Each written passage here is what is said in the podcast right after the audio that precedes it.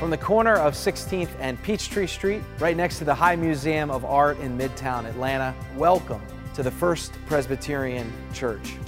My name is Tony Sundermeier, the senior pastor. I invite you to join in the worship of God.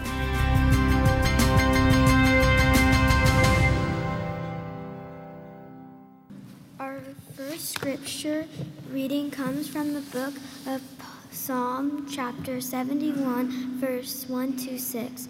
Please turn with me to the pa- page 503 of the Old Testament. Listen for and hear the word of the God. In you, O Lord, I take refuge. Let me never be put to shame. In your righteousness, deliver me and rescue me.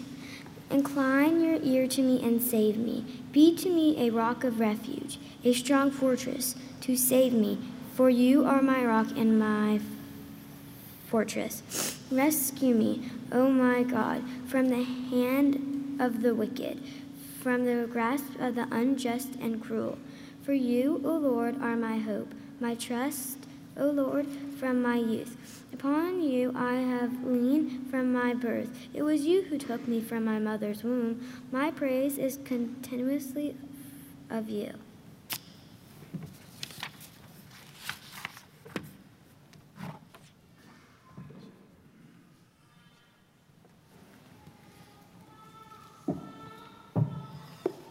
Beatrice, thank you very much for reading that. The text that Beatrice read from the Psalms and the text I'm about to read from Jeremiah are part of the lectionary. They're the texts that show up today uh, for us to uh, be formed under and shaped under by the grace of God. So listen to the words from the prophet Jeremiah, the first chapter, verses 4 through 10. Now the word of the Lord came to me, saying, Before I formed you in the womb, I knew you. And before you were born, I consecrated you. I anointed you as a prophet to the nations. Then I said, Ah, Lord God, truly I do not know how to speak, for I am only a boy. But the Lord said to me, Do not say I'm only a boy. For you shall go to all whom I send you, and you shall speak whatever I command you. Do not be afraid of them, for I am with you to deliver you, says the Lord. Then the Lord put out his hand and touched my mouth. And the Lord said to me, Now I have put my words in your mouth. See, today I appoint you over nations and over kingdoms to pluck up and to pull down, to destroy and to overthrow, to build and to plant. Friends, this too is the word of the Lord. Thanks be to God. Would you join me in prayer? Lord, break open your word afresh to us this day so that we would be different people than those who came into this sacred space this morning, uh, even to be more like your Son, Jesus the Christ. It's in his name that we pray. Amen. One of the great scenes from the Oscar winning film Chariots of Fire is when Eric Liddell, the celebrated Olympic athlete from the 1924 Games, is having a conversation with his sister Jenny. Uh, these siblings, who are of Scottish descent, actually were raised in China, uh, children to Presbyterian missionaries. And there's this great pressure on Eric uh, that he should return to China, that he should abandon his athletic career, and he should follow in his parents' footsteps and become a missionary and an evangelist. And in one of the most important scenes in the film, Eric conveys to Jenny that he will, in fact, be returning to China to serve as a missionary there. And she responds with, with uh, exuberance and she embraces him and, and she celebrates what in her mind is a very wise and discerning and faithful decision to give up the foolishness and the silliness of competition and athleticism and, and athletic games and these Olympics and to really focus on what matters in life, and that is mission work and the ministry.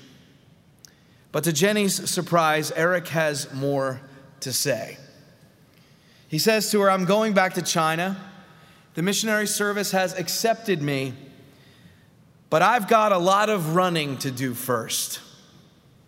Jenny, you've got to understand, he says, I believe that God made me for a purpose, that God made me for China, but God also made me fast.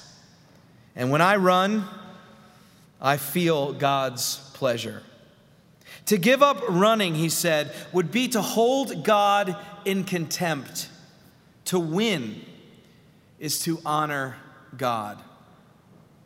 In Paris, Eric Liddell won the gold in the 400 meters and he won the bronze in the 200 meters. He then returned to China to carry out his call to mission work until his death in 1945. He died actually in a Japanese internment camp of an inoperable brain tumor. He was only 43 years old.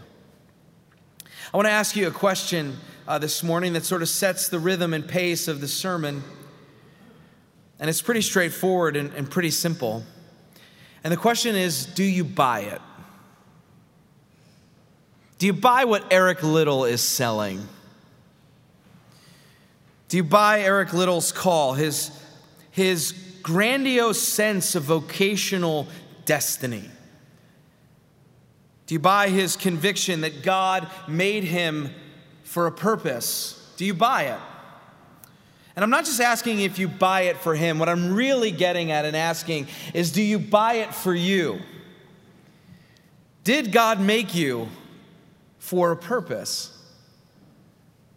To even entertain such a question, you really have to believe that there is a God who creates, that there is a God who has created you, and that there's a God who intimately knows you and knows what you've been called to do. That you have to be convinced that you're not an accident, that you're here on this planet living and breathing, loving and, and suffering by happenstance or by fluke.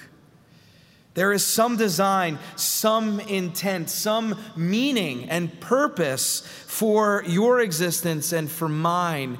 This sort of undergirds any sense of call, any sense of destiny, any sense of, of purpose. And maybe this isn't so much of an obvious connection, but if we are given to that conviction that God has an orchestrated purpose for every creature's life, for every person's life, if we're given to that conviction that God has set us apart for discreet and unique work, or if we're prone to think that God has called us and equipped us and sent us with specific tasks and specific assignments in mind, if we're prone to believe these things, if we're convicted by these things, then we are likely to affirm one of the classic doctrines in the Christian church. We're likely to affirm the doctrine of providence. The doctrine of providence. See, the theological concept of providence promotes the idea that God actually cares about all of creation. But let's keep this in mind it is not some passive care. It's not some detached care. God's care is active. The doctrine of providence asserts that God is upholding, that God is blessing, that God is preserving everything. All of human history, all events, all of nature, every single creature, everything.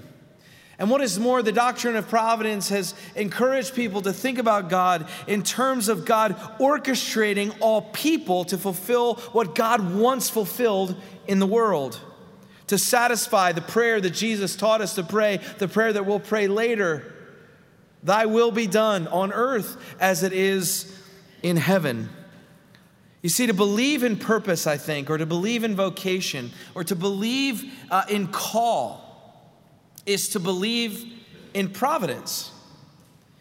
That God is orchestrating my life, that God is orchestrating your life, that God is orchestrating the life of the world to accomplish what God wants, to accomplish what God wills.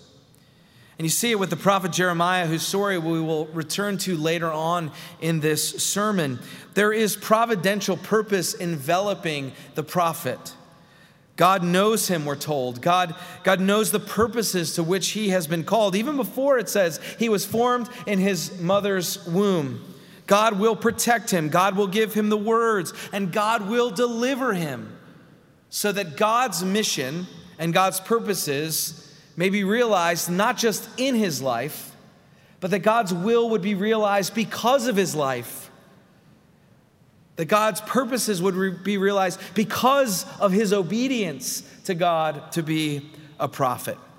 Now, before we get back to his story and before we go any further, I do want to say something more about the notion of providence. And I want to talk just briefly about uh, both the relevance and what I would also call the vulnerabilities of the doctrine. The relevance and the vulnerabilities of the doctrine. At its very best, at its very best, the church has formulated theologies and theological ways of thinking and words about God and about who we're called to be in light of the character of God, and they've done this for pastoral reasons. I think one of the great disconnects for the contemporary modern church living in the 21st century, it probably even happened to some of you when I said doctrine of providence. You were like, oh boy, because doctrine doesn't seem relevant to us in many ways. Doctrine doesn't seem to be applicable. But look, the church, when it was formulating its earliest theologies, did so not for academic prowess, not for mental gymnastics, but they did them for pastoral reasons. As the church was emerging in the first, second, and third century, doctrines were born to speak a word to a church in need. A church that needed to know who God was and what God was all about so that they could find comfort and they could find peace and they could find purpose in all of it. For example, a church that is persecuted in the first three centuries, they need to know that their oppressor and their persecutor is not God.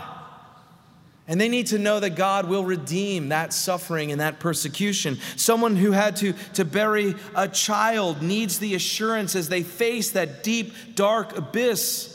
They need to know that God is the God of life and death and that God is directing all things for good. A community that's been devastated by a natural uh, disaster needs to know that God is still God over creation and that the created order ultimately serves God's good purposes. You see, it's out of pastoral concerns that theology is born, not academic ones. Out of pastoral concerns, so that we together may have words about God, even though they are imperfect, but words about God that speak to the situations of our lives, what we face each and every day. And so the doctrine of providence is extremely relevant for our time, just as it was in those first three centuries. But let's also be clear about this this doctrine of providence also has some vulnerability. And one of the vulnerabilities is what appears to be the reflexivity or the circularity of the doctrine. And here's what I mean by that. If something occurs in the natural world, or something occurs on the stage of human history, or even if something happens in your individual life, hardline doctrinaires might say, well, if it happened, God wanted it to happen. Do you follow? If it happened, God willed it to happen. God was part of making it happen. And this is a rationale that has been with us throughout the generations. It's the rationale that we see in very clear and present ways in our contemporary time. Could it be that this is the very rationale behind a recent comment by the White House press secretary who said that God wanted Donald Trump to be president? Or could it be the rationale of a lone survivor of an automobile accident who said, Well, God didn't want me to die, it wasn't my time yet? Or the high school student who says, Well, I didn't get into that college because God wants me really to go to this college. Or when someone says, God gave you cancer, or God gave you this disease, or God gave you this test to show how faithful God would be and to, to prove your faithfulness uh, to God. Or finally, and this is a bit more mundane, when someone says God caused bad officiating so that the Patriots and the Rams could play each other in the Super Bowl because God likes Tom Brady more than anybody and wanted a rematch of the Super Bowl from 2002. Do you see how this is a reflex? of just what we're observing in the world? Do you see how this works in this circularity? It happened, so it must mean that God wanted it to happen, that God willed it to happen. The problem, of course, emerges when we apply simple pastoral sensitivity. Because you could say, what about the cast of Republican nominees and, and Hillary Clinton, or the ones who died actually in the car wreck, who didn't survive it, or the high school student that doesn't get into any college, or the one who doesn't survive the cancer or the test, or even the Chiefs and the Saints fans as they have to watch the Super Bowl without their teams in it? I mean, did God will those things too? That's the question. If God orchestrates everything, did God orchestrate that? Now, many, including this preacher, have been left unsatisfied with this reflexive approach because it makes what I believe to be a flawed assumption about God. And the assumption is that if it happened, then God made it happen. If it happened in my life, if it happened in history, if it happened in nature, then God made it happen. God wanted it to happen. And look, I'm not taking away God's power, far from it, to act in history or to act in and through nature or to act in your life or in my life. God does that. But the question remains does God orchestrate everything? Everything. Is that what we mean when we talk about providence and providential care? Now, obviously, this vulnerability intensifies under the lens of evil and suffering. Because if everything that occurs in history or everything that occurs in nature, if everything occurs in my life or your life has its origin in God's will, it's what God wants, then evil and suffering are also what God wants. Do you see the problem there? I remember as a 16 year old, I was at my father's funeral, and there was a well meaning member of my Catholic parish who, who said to me, You know, Tony, God needed another angel in heaven. That's why he gave your dad cancer. I mean, even as a 16 year old, I knew that that was way off. Was he implying that God gave my father cancer, that God had orchestrated that, not the, the men who had developed asbestos? Not them who knew that, the, that it was a risk to, to human health and a danger to the environment? Not then that God was somehow doing that because God needed another angel? God didn't need him, I needed him. And one of the great paradox, paradoxes here, and it's a, it's a space that I'm inviting all of us to occupy in this time. One of the great paradoxes is that the doctrine of providence was and is, as I said earlier, relevant for pastoral reasons. We bring it up for pastoral concerns. But also throughout history, and this is the other side of it, it's been used and abused, badly applied, which has created conversations like the one I had situations, has created communities that are anything but pastoral. People have literally walked away from God because they've been told that God did this or God did that, God gave them this or God gave them that. Simply, they could not simply reconcile a God who is acclaimed to be good, giving someone cancer or causing some natural disaster or, or orchestrating some event that's beneficial to one person but detrimental to a whole community of people. And so over the years, and I've spent a lot of time with my wife, who's also a pastor, who's a theologian, and, and she has helped me in significant ways to come to what I'm about to offer. And it's provisional, it's a conclusion in a provisional way. All of our theology is limited, all of our words about God are limited. There's such a veil of mystery when we're talking about the essence and character of God. But, but at least for now, I want to be able to say this that not everything that happens in history, and not everything that happens in your life or my life, not everything that happens in nature is what God wants. Not everything that happens is what God wills. But I have become convinced that everything God allows in history, that everything God allows in nature, that everything God allows in my life, that everything that happens, God is about the business of redeeming it. That's what I've come to believe. That everything that God allows, God redeems.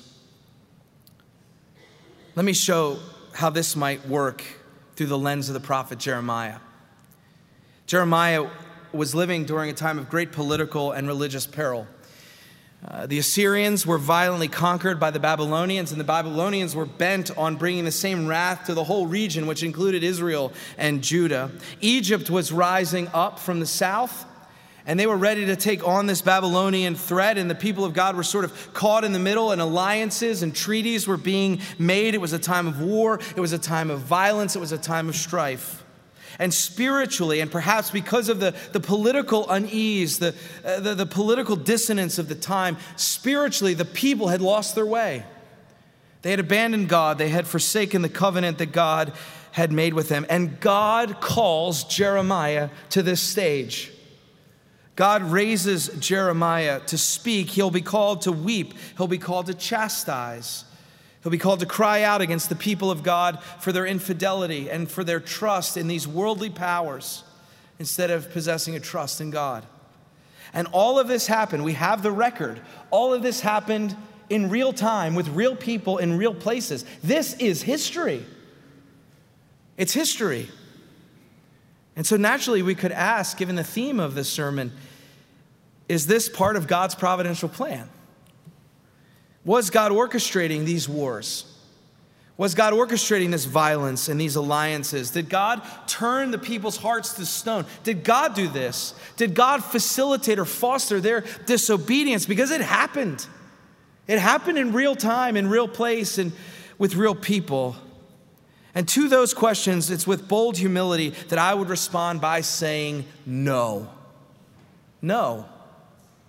And this no is both predicated on and I think in line with the tradition of prophetic ministry. Walter Brueggemann once wrote this. He said, The task of prophetic ministry is to nurture, nourish, and evoke a consciousness and perception that's alternative to the consciousness and perception of the dominant culture around us. You see, the prophet's job, in part, is to say no as a protest against that which human beings have willed and that which human beings have created that is in direct conflict with the will of God.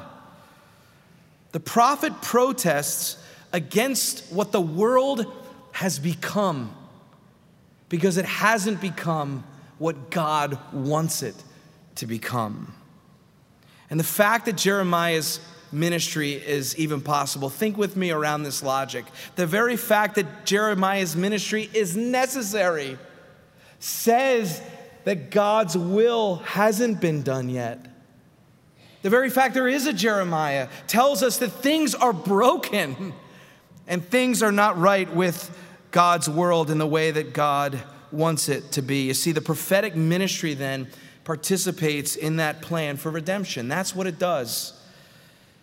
And our attention to Jeremiah's ministry, I think immediately, if you were paying attention, I think it immediately draws our gaze beyond it to another prophet. I think we turn to another prophet whose life and death and resurrection was in full service to the redeeming work of God, to this no to the way the world is.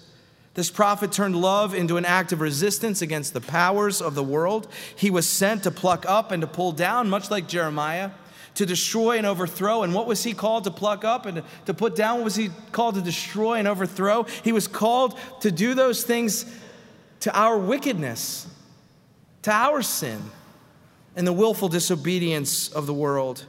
His name is Jesus Christ, and he came down to tear these things. Tear these things down, but he also came, as the prophet says, to plant and to build the kingdom of God. Here's the big idea of this sermon, and I'll close with this. If we want to feel God's pleasure, if we want to know our purpose and our place in the providential will of God, then we must participate in Christ's redeeming work for the whole world. Not just some private spirituality, but work for the whole world. And we first do that by accepting it in our own lives to accept that redemption and that forgiveness in our own lives, and then bear witness as we tend to the garden of the world so the kingdom of God may bloom and blossom. You see, this purpose plays out in every sphere of our lives professionally, in our relationships, how we manage our money, our time, our households, how we live in community, how we do church. how we facilitate relationships, and how we use our voice to speak for those who don't have one. All saying no to that which is not part of the will of God, but also saying yes to that which is. And so, this call really is a call to live into our prophetic ministry as a church. You know, I get a little uneasy, and maybe you're like me when, when you hear the word prophet, because you know what happens to prophets? It doesn't end well for them. Nobody wants to be a prophet. In fact, pastors, at least for me, I much rather be a priest, sort of just blessing everybody and facilitating all the religious rituals and all the liturgies and all the pomp and circumstance that goes even into a day like today. Because that work is, seems to me at least, to be a little easier. But this work that God calls us to is a work of purpose. It's a work that speaks the no against that which is not part of God's will and speaks the yes to where the kingdom of God is emerging. And that ministry is ours, it's all of ours. And so I say to you the words that were spoken to the prophet Jeremiah Do not be afraid. First Presbyterian Church of Atlanta, for God will not forsake us. Do not be afraid for God will never leave us. Do not be afraid because God's going to give us the words and the wisdom and the discernment and the grace to live out our true purpose as a church and as individuals, as co laborers under the providential care of our Creator God. May it be so in the name of the Father and of the Son and of the Holy Spirit. And all of God's people say, Amen.